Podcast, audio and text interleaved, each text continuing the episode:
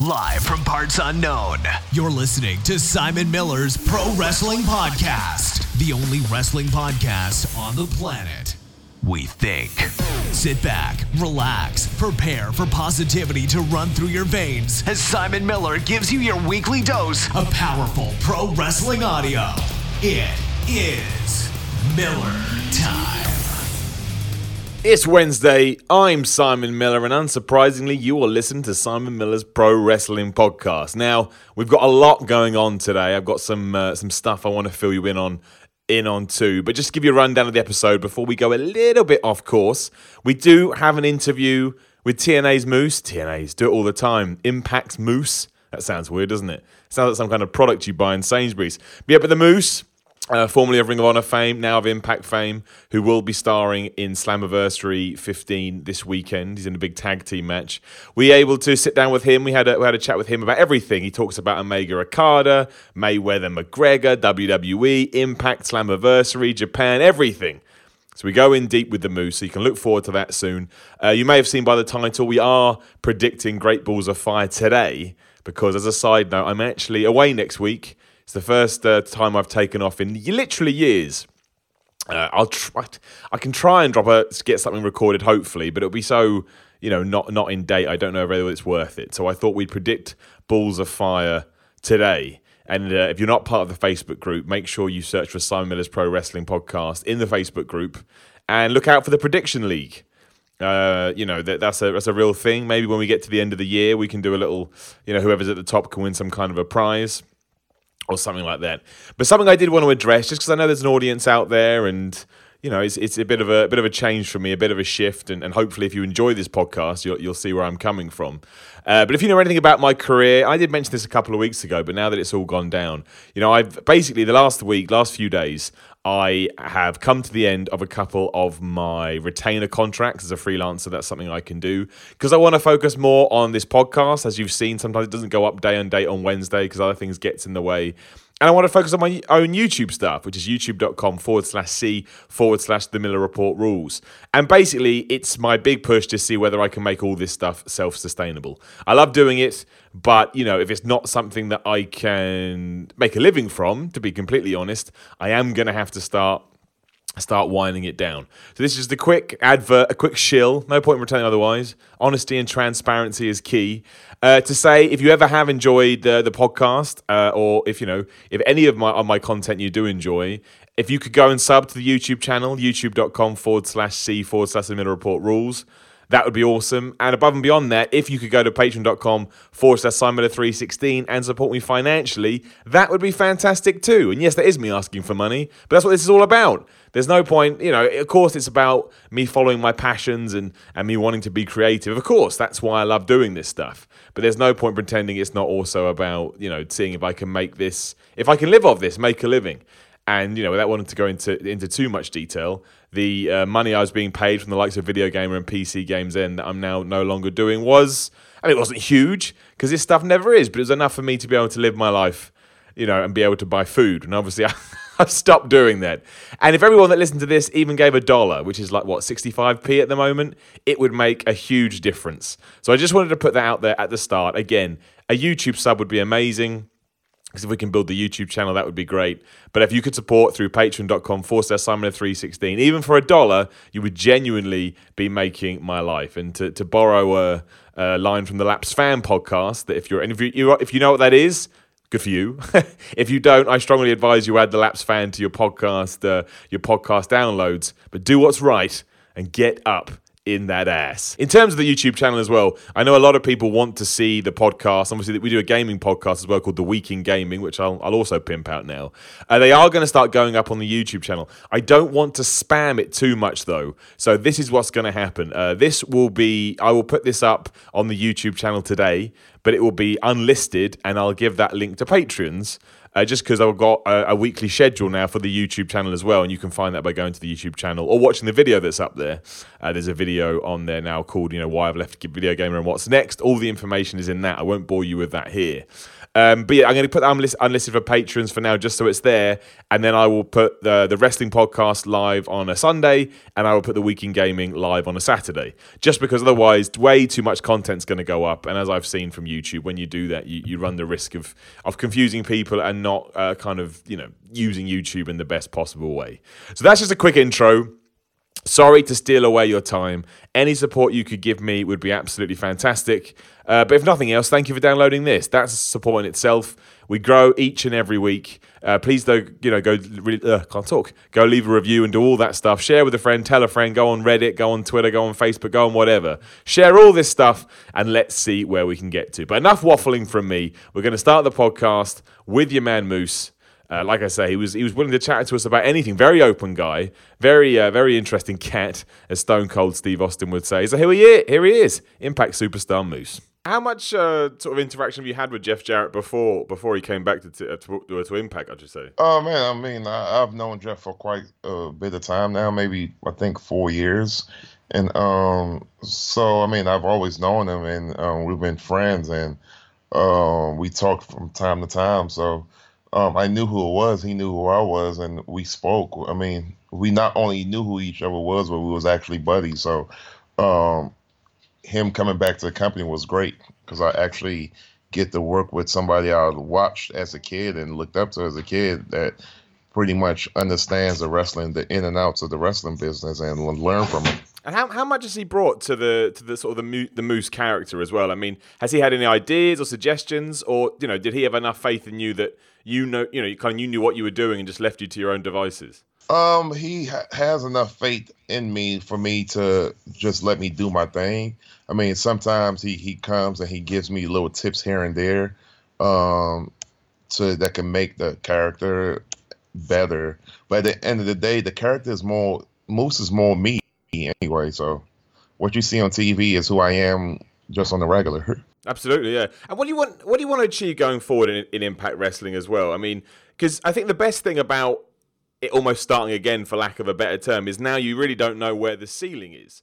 You know, a lot of people before were maybe like, well, you know, we, we've kind of hit a bit of plateau here, but you know, you get new ownership, you start again. You know, where, where do you think the company can get to now, where you have kind of hit the reset button? Um, like you said it perfect. We nobody knows what the ceiling is right now, which that's a good thing.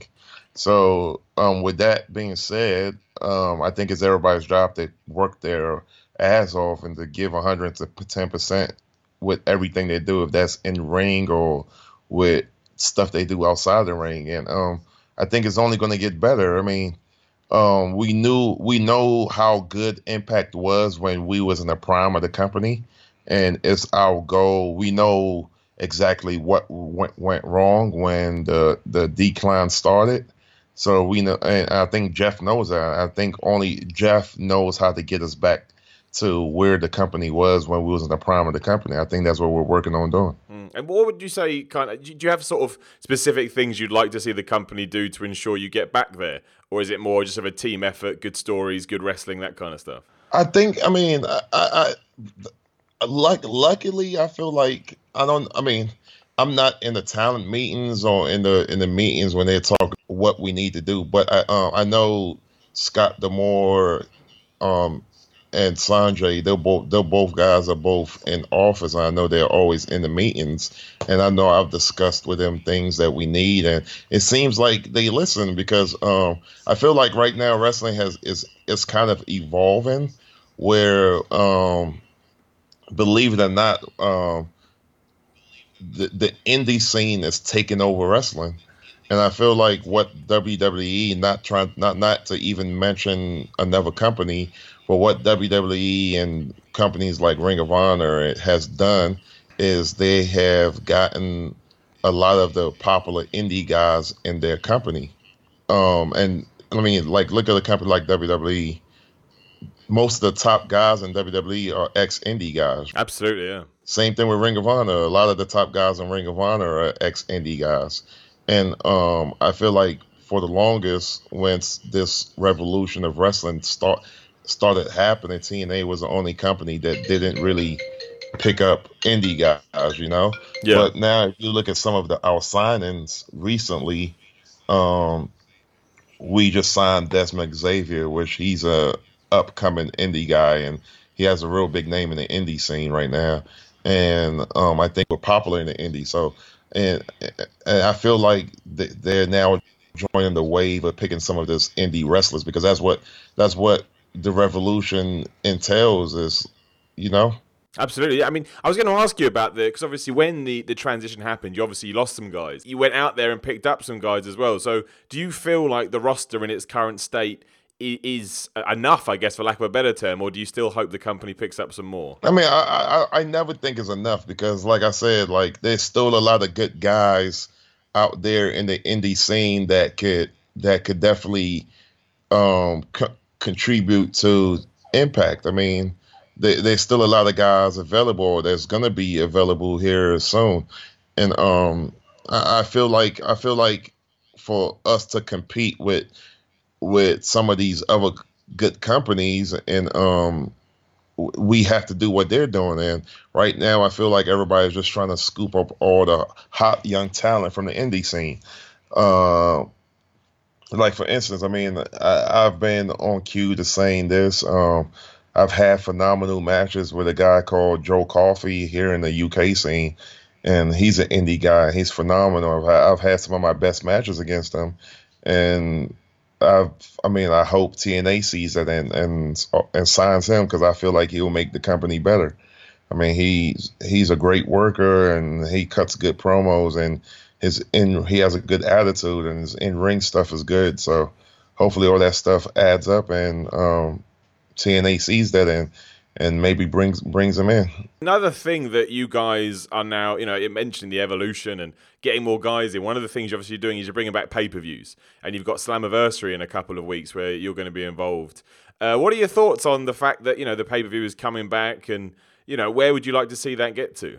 Um, yeah, that's some that's definitely key. Um, I mean, I remember back in the day, TNA as, as, a fan, not not even as a wrestler, as a fan, I remember TNA used to have um, monthly pay per views, but when the decline in the company happened, when Jeff left, um, they kind of like um, they had to slow slow that down because we was actually losing money.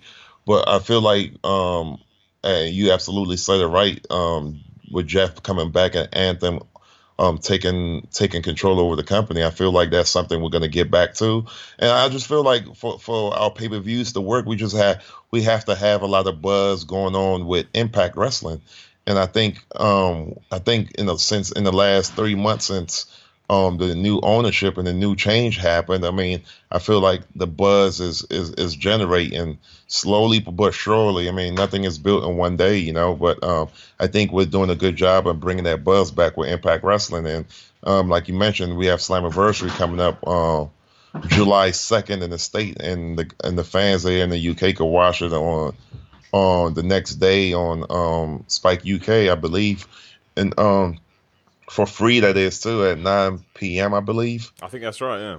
And yeah, yeah, I, I feel like um, you're gonna see some great wrestling. There's a lot of stuff. Um, there, there's a lot of great matches um, to see on the card, like the main event: Bobby Lashley versus Alberto El Patron. Um, myself and my secret partner um, versus Eli Drake and um, Chris Adonis, and you have the Wolves or the the group that used to be called the Wolves with Davey Richards and his wife um, Angelina um, going against um, Alisha and Eddie Edwards, which in a full met, metal mayhem match, which I think that's that's the match I'm most excited to see because that's never happened before. You never had a, a pretty much a a mixed tag match, anything goes, you know. So yeah, that's gonna be bananas. That's probably gonna be, be the match of the night there with all the crazy stuff that's going on, and um, I, then you have the the knockouts match. I think it's for both titles on the line. So I think this is a stacked card, man. Uh, um, if I'm not mistaken, we have some guys from Mexico coming in, some guys from Japan coming in. So this, this is going to be a stacked pay per view. This is a pay per view you don't want to miss, man. And this is our 15th anniversary, which makes it sweeter. We all think we all want to know who the who's going to be inducted to the Hall of Fame this year. Yeah, on this pay per view. So, um, man, it's going to be exciting, man. I, I can't I can't wait. I can't wait that to to the day before or the day of the pay per view, getting ready, wearing, getting ready for this for all these all those matches, man. Impact's got the the app now. And obviously, the, the world we live in is, is kind of shifting towards you know these subscription based services and on demand video. Do you can you ever see a time where, for example, Slammiversary next year would be you know, via some form of impact subscription service instead of pay per view? Or do you think the company's going to, you know, double down and, and stick with pay per view for now? Because as we've seen over the last, you know, 12 to 18 months, a company like UFC has proved that, you know, pay per view certainly isn't dead and there's still a market there. No, the pay per view is not dead. Uh, it's, it's not dead at all. I mean, we know why WWE decided to quit the pay per views because they started their pretty much their own Netflix of pretty much that's what it is. Um, but no, pay per view's not there. There's still other wrestling companies that have monthly and bi-monthly pay per views. Like we we have pay per views still, and if I'm not believe our numbers on those pay per views are still decent. Um, Ring of Honor still have pay per views, and so uh, pay per view is definitely not dead. UFC has it. Uh, boxing shows have it, so it's not dead. I feel like um, we just have to have enough good content to make somebody want to pay 50 bucks for a pay per view. And I think that we're, we're working out, we're working our way back to maybe if not doing the monthly pay per views, but they're doing the bi monthly pay per views. So. And just uh, as it's come up kind of naturally as well, do you have any thoughts on Floyd Mayweather versus Conor McGregor? Considering that could be the biggest pay per view of all time. Um, it is going to be the biggest pay per view of all time. I also think it's going to be a ripoff. Um, I, I think I, it's funny because I think that's the most absurd thing I've ever seen. uh, it's definitely a money grabber, and I say all these negative things about it, and I'm still gonna pay a hundred dollars to to see the fight. It's like one of those things where you know that somebody is like the boxing world is conning me for a hundred dollars, but I'm still gonna let them con me. I'm gonna give them my hundred dollars. I mean. It, and it's it's so upsetting because we all know what the outcome of this fight is going to be. We all know that Conor McGregor has no chance in hell to win in this fight. We all know that we're being ripped off of a hundred dollars or whatever the price of the pay per view is going to cost. We all know this stuff, but we all going to pay the money to see it. It's weird how that how that is. It's very weird, but I mean, I mean, it's a great money grab for both guys. I mean, Oh yeah, it's, it's great for what it is. They're both going to be rich as hell, rich for their lot for their kids' lives after this fight. But I mean, the honest truth is, Conor McGregor is gonna is is gonna lose unless he lands a kick in there somewhere. well, you never know, uh, right? You never know. Absolutely. I guess I'm watching the fight to see if he if he ends up giving up and just throwing a kick. Oh, dude, look, you and me both, man. They've got me, even though I know how ridiculous it all is. Uh, going back into wrestling as well, it's been five or so years since you started your wrestling career. How far do you think you've come? And so far, what do you think the biggest hurdles that you've had to overcome have been? Um, luckily, I haven't had really any hurdle to, the the overcome. I mean, I think it, it hasn't even been five years yet. I had my first wrestling match October of 2013. Oh, okay. So it's four years then. Almost, uh, almost four uh, years. Jeez. Yeah, almost four years. So, um, it hasn't. I haven't had my. Um, it hasn't been no hurdle. I think the transition has been quite easy so far. So hopefully, I, I don't get any hurdles. I mean, maybe a hurdle is driving 12 hours for a show, and I hated being in the car for 12 hours just to wrestle for 20 15, 20 minutes and then driving right back home. Yeah, it's tough. But, yeah, other than that, like it's been quite easy. Do you think your NFL career helped with that at all? Because obviously, you know, you were you were an athlete before all this, so you understood, you know, hard work, dedication, fitness, all that kind of, you know, all of that. Do you think that played into the to the sort of the the transition to wrestling and why you find it so easy? Yeah, uh, definitely. I think it definitely played into it. Um, um, I think what the NFL teaches you is discipline. Um, it, teaches you discipline. It teaches you uh, how important of your uh, your schedule being on your being on your schedule, which helped me a lot with with wrestling. And do you think was it hard mentally as well? Because when you're in the NFL, you know it's very it's kind of as competitive in wrestling as well. Obviously, it's a different kind of competitiveness. Was it hard to make that mental switch between you know stopping seeing your opponent as an opponent and teach your brain to you know work with somebody else instead, but also make it look like an opponent? Uh, yeah. I mean, you got to think about this, and I didn't even really think realize this until I had a conversation with DeAngelo Williams a couple of weeks ago. In football, you're always te- thought to go against your opponent when wrestling, you always thought to go work with your opponent. So, yeah. with just with that mindset alone, there's a there's a big difference in that. But um, when you have, like I said, when you have love for something, usually the transition in whatever that thing is is going to come easy for you because you have you're passionate about doing whatever that is. It's true, true. And what about when you actually sort of, you know, decided I'm gonna I'm gonna leave the NFL, I'm gonna become a wrestler? How was the training itself? I mean, was it was you what you expected would it be? Was it a surprise? Did you ever get to the point where you thought, you know what, this isn't for me. I want to quit and just persevered regardless? Um, no, I never had. A, I, I never thought about one minute quitting. Um, I always knew it was something I wanted to do. I didn't care how hard it was or how easy it was. I knew something about me. Once I have a mindset to do something, no matter how long it takes me to do it or how hard that thing is, I'm going to get it done. Where you are now, as well, obviously, you you with you with Impact Wrestling, but you do a lot of independent dates as well, and over here in the UK. Is that how you always kind of saw your career going? Or do you think eventually you will settle down with one company and kind of establish more of a base? Um, I think the goal was when I got into wrestling was to sign with a company.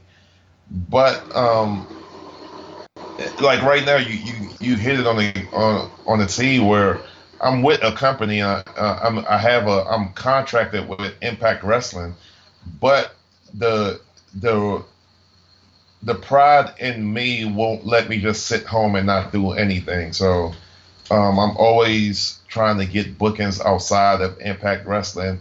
And I feel like me working outside of Impact Wrestling is only going to make me a better wrestler. It's only going to make my work in Impact Wrestling better. Hmm. So I always strive to, to to travel all around the world and wrestle all different styles and wrestle all different guys to make me better. And kind of through all of that as well, is there anyone you've learned the most from? Is there anyone you sort of you came across that took you under their wing or gave you some advice that really, well, just improve, I guess? Um, yeah, it's a, it's a bunch of guys that helped me with it. I mean, in my in my Ring of Honor days, we have we had guys like Jay Lethal and the Briscoe brothers, and you know that that kind of like took me under their wing and guided me and showed me how to be a better worker, you know. So I mean, I could I could sit here and name guys for name you a, a bunch of guys that have helped me in this journey that we call professional wrestler. And you mentioned all those guys as well. Uh, something that does come up a lot between wrestlers, like you mentioned, and some of the old guard. You know, there is this current wrestling debate where there seems to be, you know, some people seem to be at odds in terms of what pro wrestling should be. You know, you got the mention of the dives. You know, is there too much, uh, you know, high athletic moves, too much high spots, and not enough storytelling? Where do you kind of come down on that? I mean, are you more for you know the athletics in the ring, or do you think we do need more storytelling in 2017? I think people, grown men, and this is no shot towards nobody because I've never been that kind of guy to like throw shade or the. I don't do that whole beef and stuff in wrestling. Um, if you ask people who know me, they know that um, I'm I'm pretty much cool with everybody. But I feel like there's no wrong answer with in wrestling. There's no wrong wrong answer at all in wrestling. Wrestling is whatever you whatever the two guys or the four guys or the six guys or the 30 guys in the ring make it out of. That's what wrestling is. I mean, you can't tell a guy that oh you dive too much, but in the same company, you, I've seen freaking a guy run down the ramp in a Royal Rumble match, pull a ladder out, put it in the ring, thinking it's a ladder match. And you know what I'm saying? Like wrestling is whatever you make it, you make it. There's no wrong answer in wrestling. If you have a match and you dive a hundred times, if the fan love it, then the fan loves it. If you go in there and you technical wrestle for 30 minutes and the fans love it, then the fans love it. But there's no wrong answer in in wrestling. I mean, I, have seen Randy Orton say his things about dives, and I mean, that's what he believes, and you can't knock him for it because, like I said, there's no wrong answer in wrestling. But like in the same company that he works for, like I said, I've seen some crazy stuff happen. You know what I'm saying in that same company, and and you can't knock you can't knock the company for that because that's that's entertainment. Wrestling is entertainment. Like there's there's there's no wrong answer in wrestling, none at all.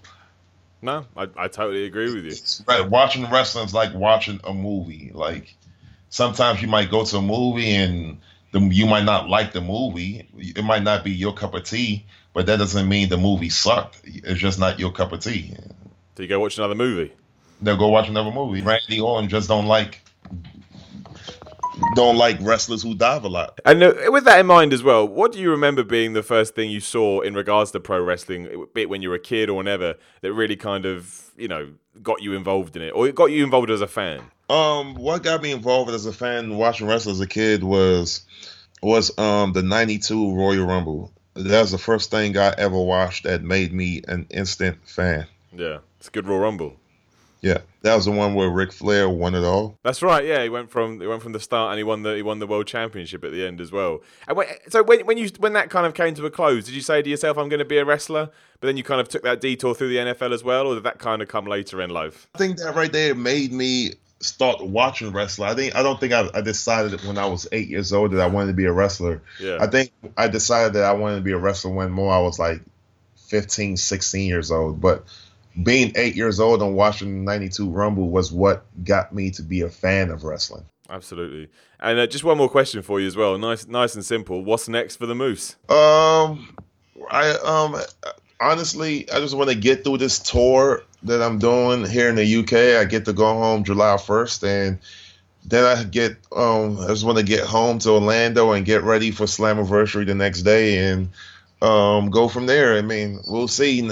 I'm not big on making long term goal goals. Um, I like I'm one of those guys that live in the now, and I mean, I, all I do, all I know is every time I step in the wrestling ring, I try to entertain the fans and also get myself better and learn. So Sounds good. I lied to you. I do actually have one more question because I was intrigued if you managed to catch the uh, the second encounter between Omega and Okada at New Japan's Dominion show.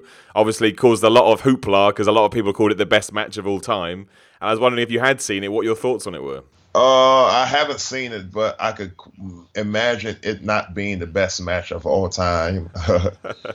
um, just me. Uh, my opinion on what it takes to have on the best. I don't think you can have the best match of all time in in Japan. That's just that's just just my that's just my my take on it. I feel like to have the best match of all time, um, and, it's to have the best match of all time. It has to be a match that is um, viewable by the masses. Yeah.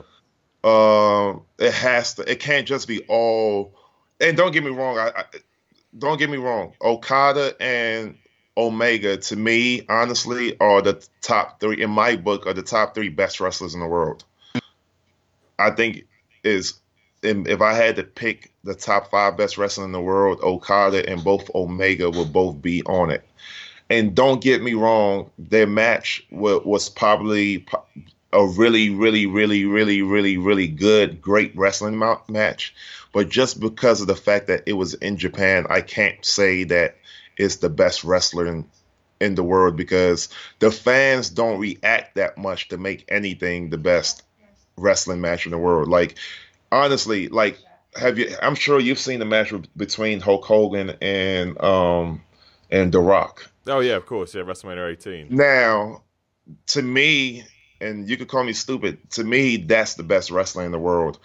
And it's funny that I say that because neither those two guys that provided the best wrestling match in the world as good, better wrestlers than Kenny Omega or Okada. Not The Rock isn't better than Kenny Omega in ring. That is, nor is Hulk Hogan better than Kenny Omega in ring work. or Okada. But the way, the reason why I put the match with those two being probably the best match I've ever seen is because of how the fans interacted during that match, and that's something you don't get in. And I've wrestled in in Japan plenty of times, and the way that crowd reacted in that WrestleMania match is something you don't get in Japan. Fair enough. I think that's a great take on it all. Well, Moose, yeah. sorry, go on, man. No, no, and and that's just my opinion. And like I said, I'm not saying nothing bad against Kenny, and I'm not saying nothing bad against Okada because, like I said, I've looked up to Okada, and I, I, my, I made my wrestling style pretty much after how he wrestles. And Kenny Omega to me is one of the best wrestlers in the world, if not the best wrestler in the world. Yeah. But I just, I would have to see them wrestle a stop, wrestle each other in either in the UK or where you where the the fans could kind of you know what I'm saying. I, I feel like it, yeah. yeah, I feel like the fans can has to be part of the best wrestling match in the world because their reaction, uh, they the way they they they take stuff has to do with it. You know.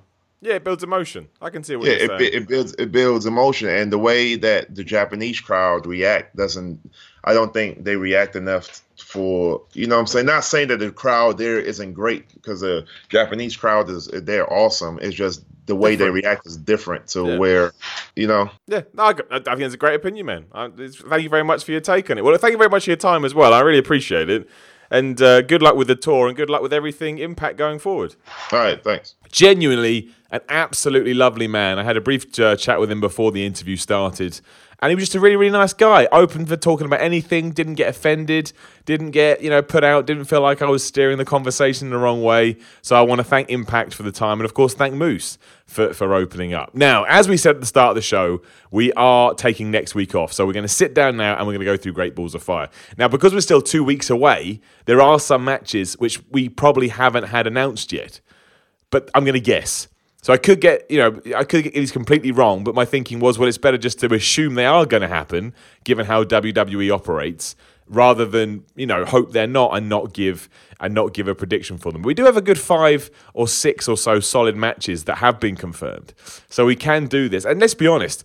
And we get into Raw and SmackDown and all of that stuff too. But WWE did basically present Raw this week as the go home show for Great Balls of Fire because they know next week is July 4th weekend. And if you don't know, that's when ratings really do suffer because America treats that as a big holiday, as you'd imagine. So they basically fully loaded this show, and I did uh, Raw. I thought Raw was great, to be honest. So I imagine next week they'll probably kind of just go over the same angles and announce what other matches are there. So I don't think there's going to be too much of a change. What we do know is going to happen is we have the main event. We've got Samoa Joe versus Brock Lesnar for the Universal title. I, am I'm, I'm beyond confident in saying that I think Brock Lesnar's going to win. I don't think anybody would argue that unless WWE pulled out a huge swerve. But that doesn't matter because Samoa Joe so far in this feud has been built up basically perfectly. I think before this all began, if any of us were going to sit down and try and you know work out what WWE were going to do to allow Samoa Joe to have this much offense, to you know on Raw he had he got the one up over Brock Lesnar. You know, he came out as the Lesnar was walking to the ring, put him in the Coquina clutch, and no matter what Lesnar tried, he couldn't shake Samoa Joe off. So now Samoa Joe seems like he's on Brock Lesnar's level. All we've got to do now is get into the match and make sure we continue that on. So, you know, they can beat the crap out of each other. That's fine. And Lesnar, Lesnar can win. But as long as Joe comes across like he deserved to be in there and that he was competitive, then he'll come out the other side feeling like a much bigger deal. And if we plan it well and make sure that he then segues into another program where he can feel strong, Samoa Joe's going to be a player. And I think, given that when he did, although it was cool when he arrived on Raw on the main roster, it wasn't anything sort of super defining. This is the first defining thing he's done on Raw. And I genuinely think you can use all of that to you know to make a big deal out of this. So that's the key here. What I expect to happen is I expect they're going to kick the absolute crap out of each other.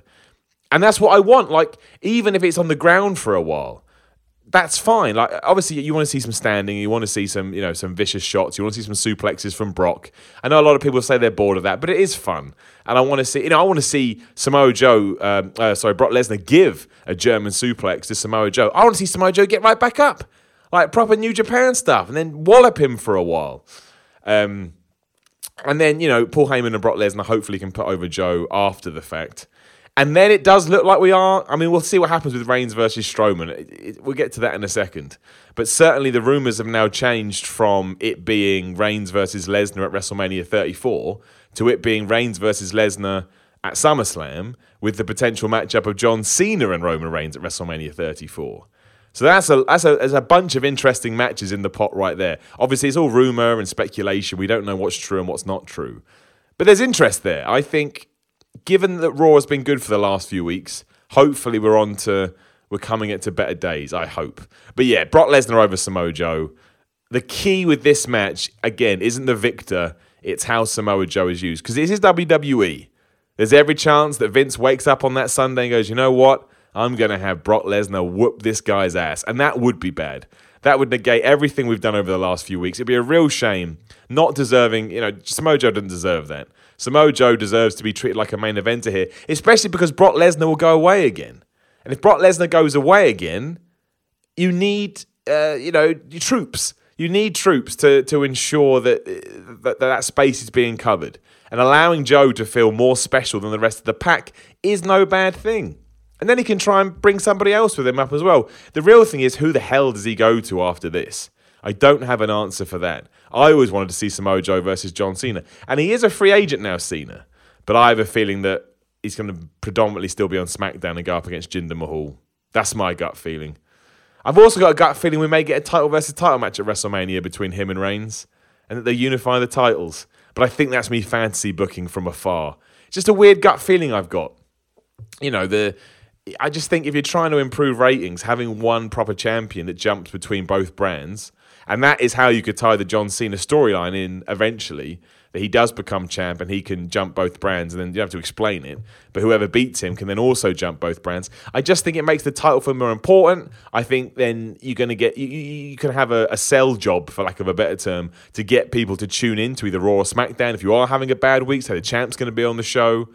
Uh, I just think it works. And also, you know, and then if you do have someone that has a Brock Lesnar type schedule, maybe he's more open to popping up every now and then because there's more choice there, there's more variety.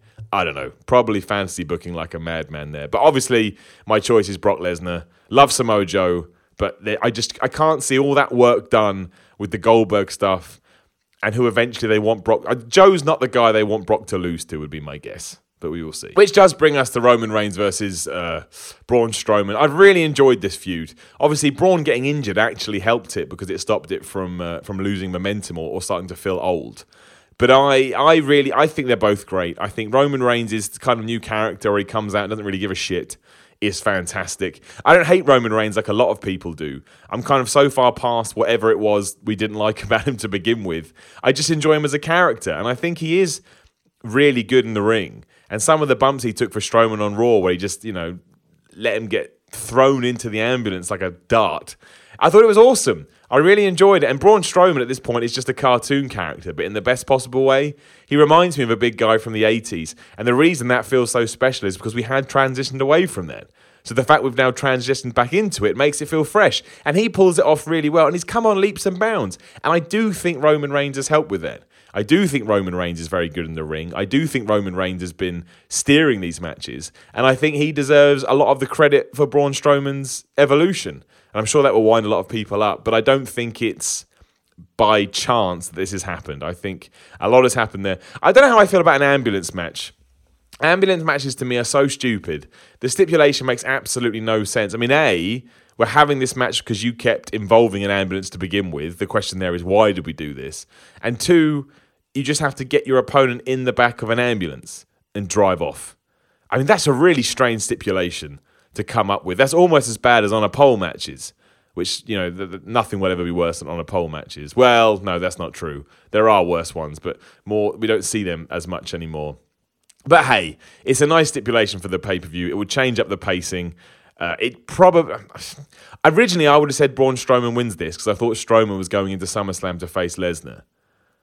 But the fact that Reigns keeps getting his ass whipped makes me think, can you have Strowman win? I mean, the good thing, good's not necessarily the right term, is that whoever loses doesn't really lose. You don't submit, you don't have your shoulders pinned to the mat, you just get put in an ambulance. Now, obviously, the other person can sell it as well, I beat you up so much that you had to be driven away in an ambulance. You know, and then you get taken to a hospital or whatever, or local medical facility. But no one actually loses. So it doesn't really matter. So I'll go with what I thought the original plan was, although I'm really not as sure as I was, which is that Braun Strowman will win, this. And I do think Braun Strowman should win because Roman Reigns is clearly in the mix for a big match at SummerSlam and WrestleMania. He's Roman Reigns. We understand what the deal with him is now. That's not going to change anytime soon.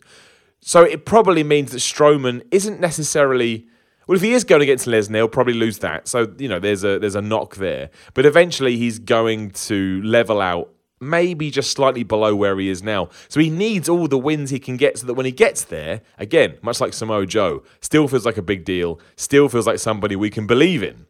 So that's why I'd make sure that Braun Strowman won. Whether or not that's going to happen anymore, I don't know. Especially because it is Roman Reigns, and obviously WWE are obsessed with him.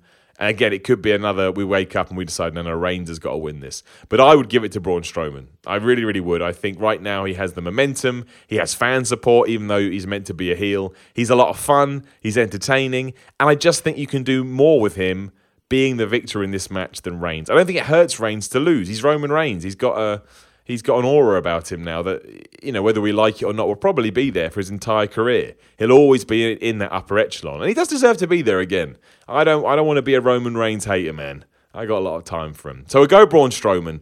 I am excited for this. I thought their stuff on Raw was great. You know, uh, Reigns came out to start, do the classic Raw opening promo, and then Strowman appears from nowhere and just whoops him. And it was just a lot of fun. I just, yeah, I, I um, I couldn't I wouldn't have predicted that this feud would have been as good as it was. And as it turns out, it's been one of my favourites of the entire year.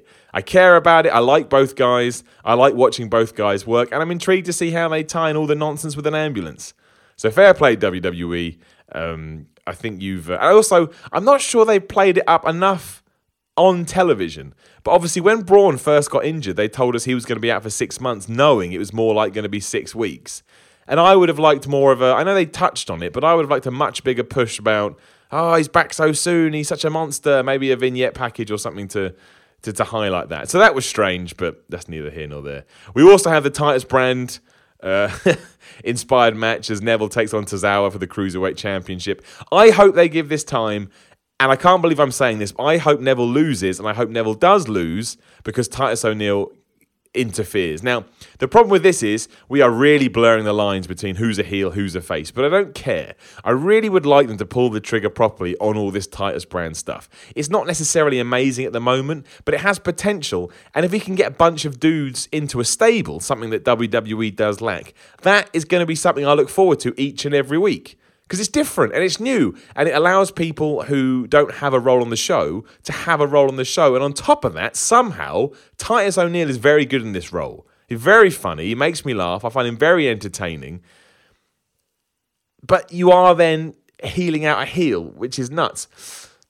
I imagine what they will do is Tozawa will lose because of Titus O'Neil. Titus O'Neil will go to interfere, screw up. I can't believe they're taking the belt off Neville to give to Tozawa and have Titus O'Neil involved. But that's what I would do because I don't think we, although it's funny and it is stupid, I don't think we should be treating Titus O'Neil's you know, group as a joke. I think we should treat him seriously. Put Tozawa in there. Put Apollo Crews in there. Put Kalisto in there. I know they had, you know, he was on the uh, on the uh, receiving end of it, but come up with a story. You've done worse. But get a load of guys in there and push it, even if that is being pushed on 205 Live and Raw. You should do it because Apollo Crews, and I say these things sometimes, then realize I've forgotten, but he wasn't even on Raw. So what is the point of having him in this, tied into this storyline if he's just going to be an afterthought? I thought the whole point was to stop him being that and allow him to flourish. So I'm going to say Neville wins but I hope that they whatever they do coming out the back of it, we can actually cement this Titus thing as an actual as an actual uh, you know a group that we can look forward to each and every week, much like the Enzo and Cass stuff, which we'll get to in a bit. But much like that, let's you know let let let's let it play out on TV, let it grow, let it have twists and turns and stories because it worked for them. We'll, we'll transition to them now. I'm not necessarily sure they're going to have a match at Great Balls of Fire because all it would be is Enzo getting absolutely mullered by Cass. So let's say that if they do, Cass wins, obviously. But I do you know, kind of break up the, the structure here. I do want to give a shout out to both those guys because I thought both of them were excellent on Raw. Enzo, while he's awful in the ring, not awful, just not my cup of tea, is a really good talker. You know, I don't actually like it when he does all the smack talking and jive talking. I understand that he's good at it, but it kind of annoys me more than entertains me. But when he actually, when he was t- talking to Cass and saying, "You're my brother, you're my family," you know, I'll forgive you. I totally believe everything he was saying, regardless whether it was scripted or not. It didn't feel that way, and he came across great, and Cass did too. I mean, we all knew that Cass was going to do, you know, double down on his heel turn, but it's not the point. Sometimes it's nice to know what's going to happen, but then let it play out. And WWE did a great job in holding back and waiting and letting it build. And I think Cass as a heel is great. I think he's got a lot of fire, a lot of momentum. He cuts much better promos where he's allowed to talk like that, so maybe that taps into something in his brain. But I thought it was a great segment. Again, if they do fight at the pay per view, Enzo will get destroyed. I would assume this eventually transitions into Cass versus Big Show, although Big Show wasn't on Raw, which is another strange admission. But that's a great first feud for him to have because he can win that feud. And while it doesn't mean a lot to people like us because the Big Show feels kind of a bit long in the tooth at this point, it's still the big show. He's still been around for 20 years. He's still a big name. He's still a former world heavyweight champion. He's still a massive guy. And if Cass can beat him in his first heel feud, it does a lot for him, gives him momentum, and ensures that he can slowly creep up to the main event scene and he doesn't get there too soon. Because that's key. There's loads of people that Brock Lesnar can face at the moment who are already there. You know, we mentioned Strowman. Reigns can do it. Finn Balor, Seth Rollins. Uh, Samoa Joe you could do again, should you want maybe not Bray Wyatt, but we'll get to that soon too. But Cass can be there eventually, but not yet. But honestly, one of my favorite things on Raw at the moment is that story seems to be backed up by a lot of people who are interested. Maybe they fight the pay per view, maybe they don't. They don't need to. That's the thing. Enzo could be off TV for a while now, to be honest, and just let Cass cut a promo, whatever you want to do but great stuff there. Uh, the end of Raw as well also gave us Sasha Banks as the new number one contender, which means we are getting Alexa Bliss versus Banks at Great Balls of Fire for the title. I really like what they did at the end of Raw. I mean, having Nia Jax in a 30 minute plus match probably wasn't the best idea, given that she was clearly absolutely worn out towards the end of it. But I thought she held her own, and seeing her run through all the girls to establish her dominance, I thought was fine. Not the best for Bayley, who was in there first and got eliminated in about two and a half minutes or whatever it was without really getting a lick of offense in. So where she goes from here, I don't know. Is she even on Great Balls of Fire? Probably not. So you can argue that WWE has dropped the ball there massively, which is true. They have. It was Bayley. Just go back and watch some of her matches and reactions in NXT. I understand it's a different platform, but they never really have seemed to go in that direction. You know, they seem to have rushed a lot of it and portray. Like I said, but on a what culture video I did, portrayed her more as a as a child as opposed to someone that's child friendly, which was weird. But uh, yeah, Sasha Banks got the win. She tapped out Nia Jax. I thought that was a bit strange because if you're trying to push Nia Jax as a monster and she taps out, that kind of takes a little something away from it. However, the commentators were good to point out she'd been in there for a long time. She was worn out. So at least they protected her a little bit. And this is the best use of Sasha Banks you know, I didn't want to see her dancing on 205 Live. She's a very talented performer, and I wanted to see the talented performer in the division. And also, this finally gave us a focus for the women's division, which I can find on Raw sometimes is all over the place. It's like let's just throw every woman into the into the into. I don't know they did that here too, but I'm hoping coming out the back of it, we can take a, take a step back. We can focus. It's not just a big barrage of people, which they do seem to do a lot. Um, I imagine Alexa Bliss wins. I don't think you take the title off her just yet, considering she only just won it. You don't want Sasha Banks to lose clean, though. So, how you get away with that, I don't know. But I will say Alexa Bliss retains. Yeah. Ugh, not 100% sure, but I'll, they, they do like hot shotting that belt. But if Sasha Banks wins, that just seems to be the end of a feud. You could probably eke out till SummerSlam. Although apparently they want it. I don't know. I would imagine that Nia Jax is going to be programmed into the SummerSlam main event. We just saw Sasha win. Well, I guess that well, it's difficult. I go Alexa Bliss, not confident at all. Which moves us on to a match I just do not care about. Now, I got a lot of flack by this because, again, on my What Culture ups and downs. By the way, What Culture, still doing that, still loving it. Best thing ever.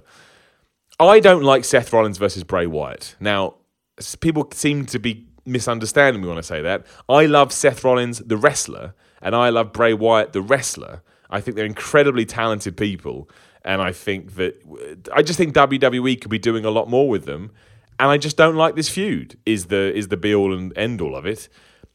Bray Wyatt comes out and cuts these promos that to me mean absolutely nothing.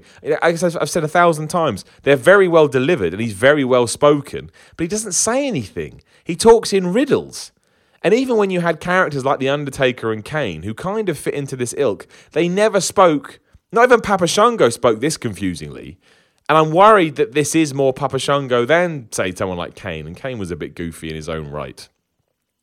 I think we need to change what we're doing here. I think he should just cut normal promos, but he should just do it with his intonation and delivery and voice, which will be good regardless. I'm pretty sure he could run down your shopping list and it would sound pretty good. So why that has to translate into well, he's got to talk about the light and the sun and the dark and being the lord of everything.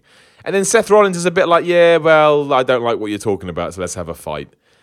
It seems crazy to me that there's so many good storylines, you know, running throughout Raw at the moment that this one doesn't seem to get any time. I mean, it gets time in the sense that they're on television, but it doesn't really seem to progress or evolve or have a point. It just seems to be like we need to put these two, we need to do something with Seth and Bray. Well, we just put them against each other. And I'm sure they have a good match, but it's never going to be as good as match as I want it to be because the story's not there. And I imagine the crowd on the night will probably react similarly. I bet the crowd's quite dead for this. Hopefully, I'm wrong. Love being proved wrong. I hope I'm being well too harsh. But yeah, it feels weak to me. I have to go with Bray Wyatt, even though I don't think he's going to win. But if Bray Wyatt loses again, WWE has lost the plot. And because he's a heel, he can do something to he can, he can win by cheating or whatever. So at least Seth Rollins has a get out clause. But I'm going with Brett Wyatt, Bray Wyatt, just because I cannot bet against him. Just because I like to believe that WWE wouldn't be that dumb, but it wouldn't surprise me. But let's hope Bray Wyatt wins this. I imagine it continues on as well. I can't believe it's a one and done. But yeah, I'm not I'm not feeling it. I'm not feeling it at all. Which is a shame because they're two of the most talented people in the company. And if you watch the uh, the Seth Rollins video when he he filled in for Nakamura at the weekend when Nakamura couldn't make a SmackDown House show, that really summed up to me who Seth Rollins should be. I know a surprise is always going to garner a better reaction, but he felt like a superstar. And I think there's there's I think he could change his character too. But anyway, which brings us to the three matches I'm kind of guessing on, but I'm pretty sure are real. I imagine we're going to get Sheamus and Cesaro versus the Hardys, given that the Hardys are the number one contender. I imagine there'll be a stipulation here too. And, and and now, given what we know, I imagine the Hardys are going to win. Now that's a shame because again, we're hot shotting around a title, and that never really helps. You wanna you wanna try and build those up, but yeah, I mean, I don't want to spoil anything for anybody. Turn your radio down. Radio, it's 1962. But apparently, Sheamus is off to film a movie soon. So you're not going to keep the tag titles on them. Also, the Hardys probably need the belts back at this point if their characters aren't going to change just yet.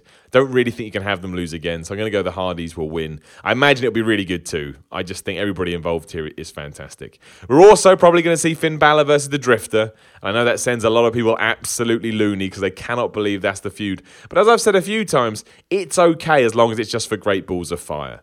It's going to help the Drifter because he's working one of the best wrestlers in the world. Finn can win this no problem. It's not going to upset anybody. And much like Joe versus Brock, hopefully Finn is, is talented enough that he knows what to do to ensure the, the drifter or Elias Samson comes out the other side feeling like a bit more of, of a big deal. And that's fine. That's absolutely fine.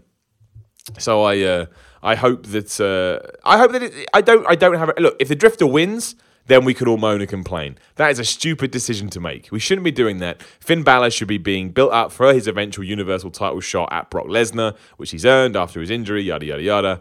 But well, let's wait and see. I don't want to. I don't want to shit on this just yet. I think that ensuring that when new talent comes up, they are involved in important feuds and they're not just left on the shelf, which just happen all the time. I think that would uh, that would help. That would help no. That would help no end. So we'll see what happens. Like I say, it could all go to hell. And I imagine we're going to see The Miz versus Dean Ambrose, or maybe something with The Miztourage and, and, and a Dean Ambrose posse. This does lead us to Raw to talk about the LeVar Ball Miz segment, which, if you haven't seen, is is just. I mean, it's something else entirely. It's basically a famous American sportsman that us over here in the UK don't really know much about because he's he's more on ESPN, which we don't get over here. And his and his successful basketball sons running amok on Monday Night Raw while we all sat there and watched it happen. And it was entertaining.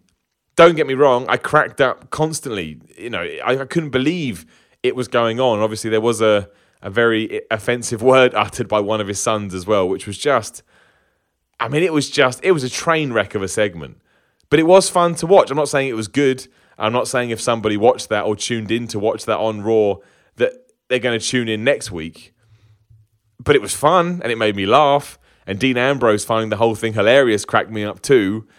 But at the same time, I do think maybe we need to try and control our celebrities, WWE, when they come on the TV.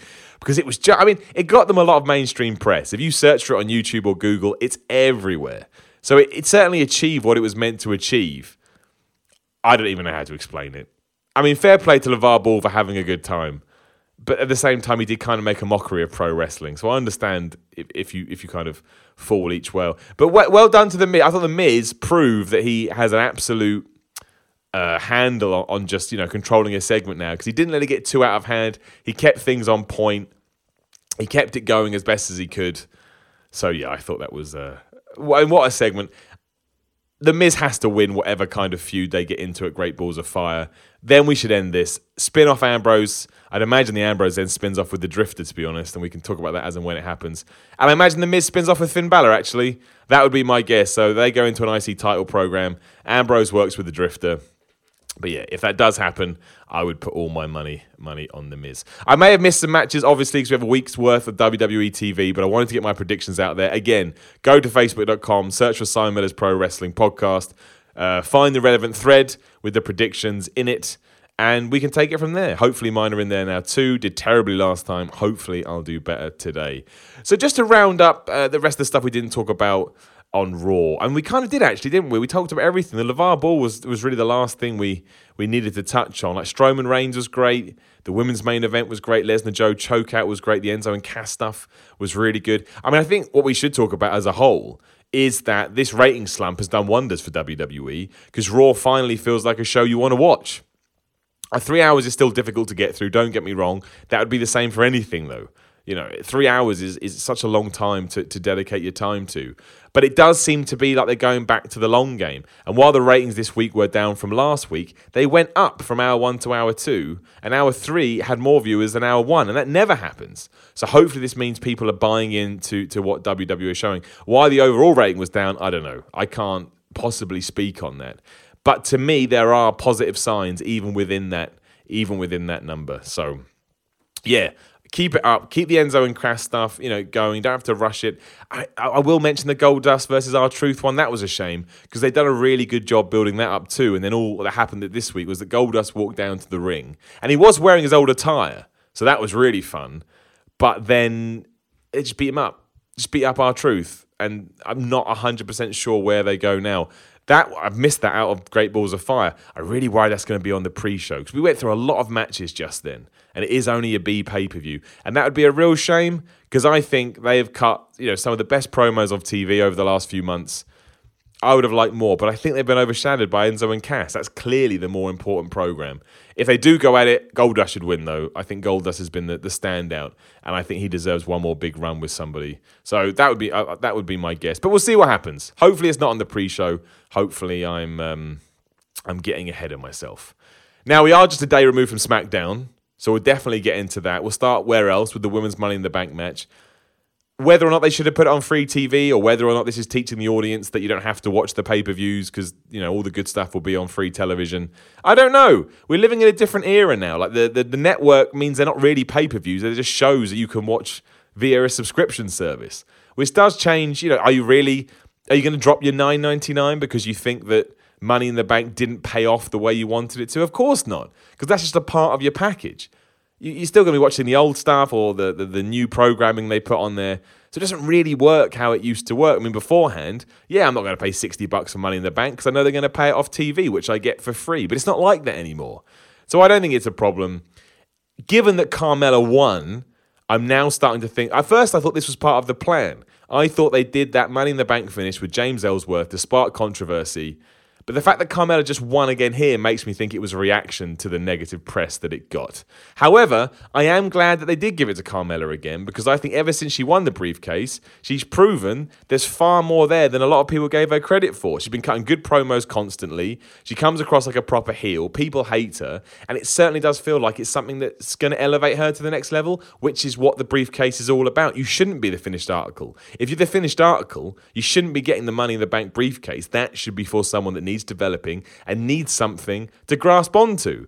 So I was happy that happened. Thought the match itself was great. No crazy bumps, uh, or no crazy. There was some sort of you know dangerous looking bumps, and it was intense, but there was nothing too over the top. And I actually thought that made a nice change from what you were used to, and I enjoyed it. I enjoyed it. Now we, we've got that awesome shot, which is what a lot of us wanted of Carmella grabbing the briefcase. They still managed to work James Ellsworth in, uh, even though he was banned from the arena. But you know Becky Lynch she threw him off a ladder, so it's fine. He got his comeuppance, which some other wrestlers and or, or ta- on-screen talent don't get. So at least he got what was coming to him, and he got run down by the face general manager Daniel Bryan. So you know he, he got punished for acting like a bad guy. The other interesting coming out from the show is that I mean Baron Corbin beat Sami Zayn Baron Corbin basically wiped the floor with him, and that's not too much of a surprise. Although I am intrigued to see what happens with Sami Zayn now, because I just don't know where else he goes. It's such a shame for a guy that talented. But Baron Corbin is going into a feud with Shinsuke Nakamura, or at least it's been incredibly strongly hinted that he is, given that we cut to Nakamura in the back after Baron Corbin's match and he talked about him. But the thing is, I mean, they do enjoy giving the money in the briefcase to someone and having them lose because they think the briefcase protects them. But given how they've booked Nakamura recently, and given what they think of Corbin, I'm really worried that Nakamura is not going to come out of this looking good. I'm not saying they're going to have good matches, but I'm saying I cannot see them. Nakamura right now should be being treated like a mega superstar of all proportions, and they just will not let him be that guy against Baron Corbin because they think Baron Corbin's in the future. They don't think Shinsuke Nakamura is the future, or at least I don't think they do. But they want to make Baron Corbin your next big main event heel. And are you really going to get there by allowing Shinsuke Nakamura to be Shinsuke Nakamura and whoop his ass? This is going to be interesting. I mean, they'll probably fight, uh, is it Battleground, the next SmackDown pay per view? I think so. And do you really have the face go over the heel Money in the Bank guy in that first match? I mean, Nakamura again lost at a house show to Jinder Mahal, but that's a house show.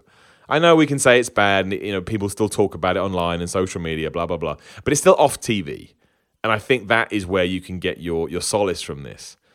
But I think he could lose to Baron Corbin at that pay per view, and I don't think that's going to help Shinsuke Nakamura at all. Especially because at the moment he just feel he already feels like he's treading water. He's only been up two months, and he's Shinsuke Nakamura. He should be changing everything. So I'm a bit worried about that. I shouldn't be worried, just wrestling. But I just don't think they're going to treat that in the way that it should be treated. But we'll see. Maybe it turns out to be the best feud of the year. Maybe Nakamura is that good. Maybe Corbin raises his game that much. We'll see about that one. That's that's a really interesting decision by WWE. I mean, obviously, we're going to get back to the AJ Styles program eventually. Maybe not for SummerSlam, but maybe it will be uh, at WrestleMania. I'm happy with either. I'd be happy to go SummerSlam, Royal Rumble, WrestleMania. Make sure they're 1 1 by WrestleMania, then have the rubber match. I think that would add so much interest and stock to all of that. And let's face it, it's not like those two will ever had bad matches. So I'm all right with it. I'm all right with them building that up. As long as the match happens and as long as they put a lot of a lot of thought and time into it, that that works for me. So we'll see. Uh, t- oh, talking about AJ Styles, he continues to feud with Kevin Owens. Kevin Owens announced that next week on SmackDown, which is the July 4th SmackDown, there's going to be a battle royale to determine who the US contender, uh, the number one contender, is going to be. Kind of makes me think it could be John Cena as he's coming back, but I also think John Cena is probably going to go into a program with Jinder Mahal. But you know, it doesn't matter. I imagine maybe AJ Styles win it. You haven't finished with that feud yet. They have great matches. It doesn't feel too out of place. Sometimes I think I'd like that to be highlighted a bit more, but it is highlighted if we're honest. Kevin Owens is great. AJ Styles is, pun intended, phenomenal. Hoping they have one more match at Battleground. Where you go from there, I don't know either. But still, I mean, it's two talented people being really talented on SmackDown. I enjoy it. I look forward to seeing them. That that's all that matters.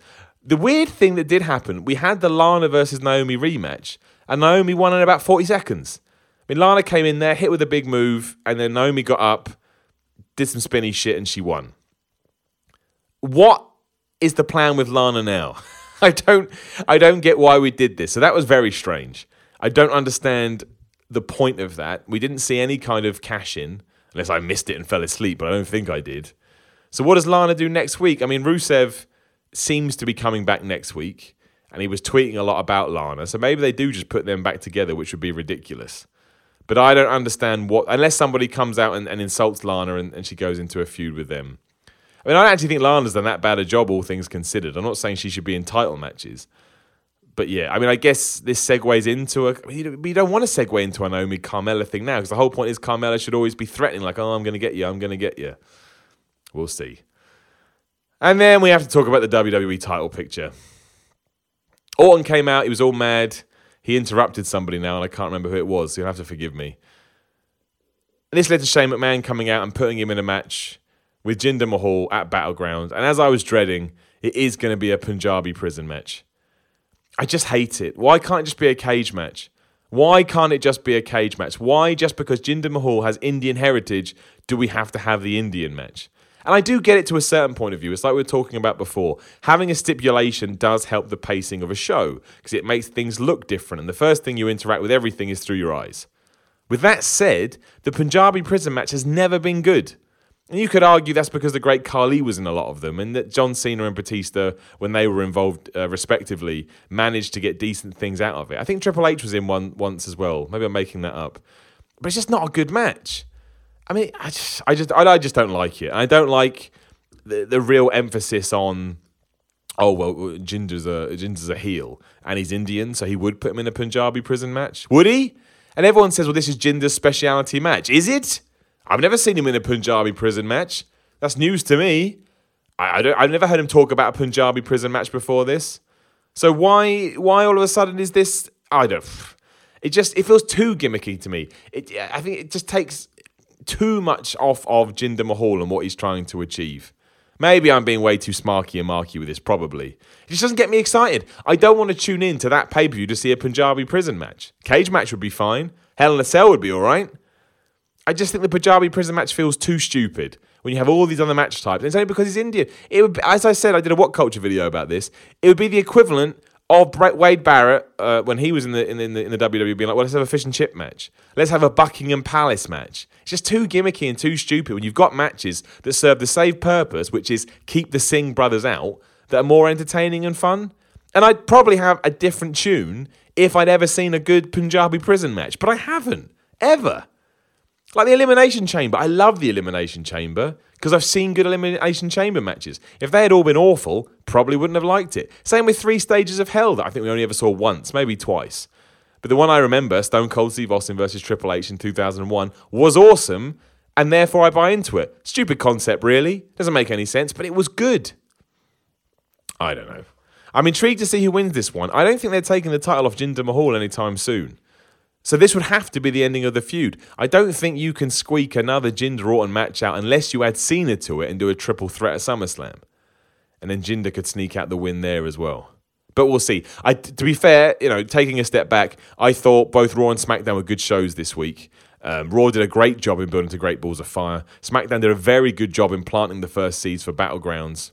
I'll find out it's not Battlegrounds as soon as I finish this, but I'm pretty sure that it is. So that was uh, that was top stuff all round by WWE this week. I didn't think there was that much bad on on either show. Uh, outside of WWE, again, we've got Slammiversary coming up this weekend. I'm not going to predict that just because I haven't watched enough TNA to, to do it justice. I think Alberto El Patron will probably win the uh, will probably win the title just for a change, just to kind of cement a new a new start. And other than that, up and down the card, it could go either way. I've only watched a couple of impacts to really to really buy in. I'm hoping that Mike Tenay and uh, Abyss, Mike Tenay, what am I talking about? Uh, Jeremy Borash and Abyss beat Scott Steiner and uh, um, Josh Mathews, just because I think Josh Mathews should come off the commentary booth and just be an on-screen talent because he's really good at it.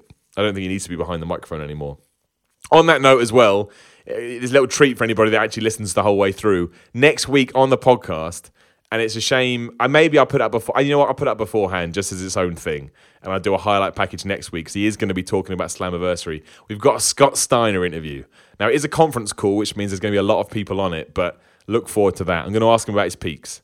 I'm going to ask him about his freaks. I'm going to ask him about his peaks. But Slammiversary is this weekend, so look forward to that. We also have the New Japan Long Beach shows. I'm very excited about them just because I want to see the Okada Cody Rhodes match. I'm not adverse to Cody Rhodes winning that if they tell the story that Okada was beaten down so much through this year with all the great matches that he's had that he kind of steals the world championship.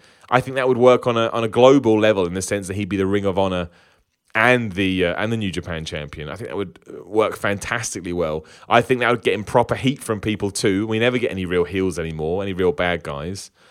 And I, I, don't I don't think Cody doesn't deserve it. Some people say he doesn't deserve it. I think he's worked really hard and I think he's pretty decent, pretty talented guy. I think he's more than worthy of a world championship. I don't think it's going to happen. If I had to predict, I'd say Okada wins just because I think you got more story options with Omega and the G1. If you didn't see, they announced the blocks for the G1, and indeed, Okada, Okada and Omega are in Block B, which means they're going to face off. I think it's Sumo Hall on August 12th, so that's going to be. I mean, if I was in control, I would have Okada win this weekend at the Long Beach shows. Then I'd have Omega win in the G1 and then you know their record is one win to Okada, one win to Omega, one draw, and you go into Wrestle Kingdom next year with a big blow off match. And as long as Omega sign a new contract, you have him win. He be, he's your big face of the company. Start your big push into America. Do loads of American shows next year. I mean, the interest right now for New Japan, from my vantage point, I, I mean, obviously it's not as big as it once was, but certainly from a global point of view, feels bigger than ever. I've never been a huge New Japan fan. I've always followed it because I'm a nerd and I subscribe to the Wrestling Observer. But this is the first time I actually feel like I'm starting to understand. And this is the first year I'm probably going to watch the G, you know, probably watch the G1. I'm investing in it. I'm learning about all the dudes. And I can't wait. I love the fact we have a proper tournament that feels like a sporting event and it takes ages and there's, you know, I, I'm really looking for, and that you get something at the end of it. You know, you get the equivalent of the money in the bank briefcase. So there's a story coming out of it as well. I find it baffling that WWE don't do more tournaments. So it's a really exciting week for wrestling. You know, this weekend especially, Great Balls of Fire, the two New Japan shows. If you do have access to AXS TV, you can watch the Jim Ross and Josh Barnett Dominion commentary, which includes obviously Omega versus Okada 2. And we've got Slammiversary 15. And while I kind of ragged on it a bit earlier, could be a great show.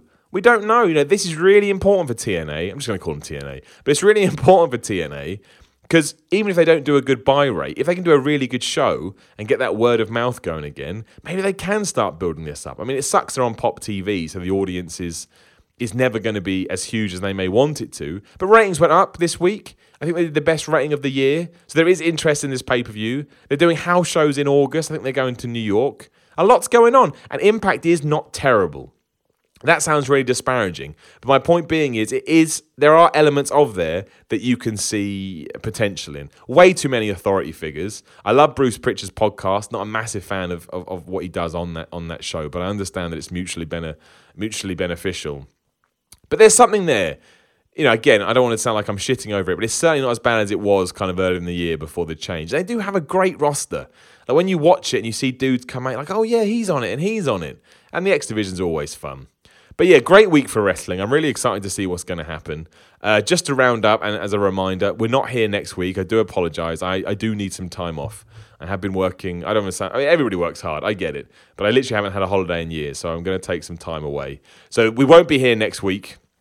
But in that meantime, please do think about supporting again, even if it's just to the YouTube channel, and, and this podcast will go up there Sunday youtube.com forward slash C forward slash the Miller Report rules. And again, even if you can only spare a dollar, I'm shilling here, I'm begging, there's no two ways about it, but even if you can only spare a dollar, I can actually start to, to really push this stuff and hopefully create a little community here that, you know, I can I can turn into my my everything, my 24-7, and that would be wonderful. Don't worry if you don't want to do it. It's all good. Everyone, you do with your money what you want to do. But you got to ask, right? Got to be honest with these things. Either way, Thank you much. Thank you very much for downloading Simon Miller's Pro Wrestling Podcast. Back to every Wednesday now. Definitely going to be every Wednesday for the foreseeable future, not next week. Uh, I hope you enjoyed the interview with the Moose. Look out for maybe I will hold off the Scott Steiner interview just so I can put that up next week. But either way, keep an eye out for the Scott Steiner interview. Make sure you leave us a review on iTunes, five stars. Go into iTunes, search the podcast, do all of that. I'm on Twitter at Simon Miller 316. Join the Facebook group, facebook.com then search for Simon Miller's Pro Wrestling Podcast. But more importantly, go out there, have yourself a lovely, lovely little day, and I'll be speaking to you again very soon.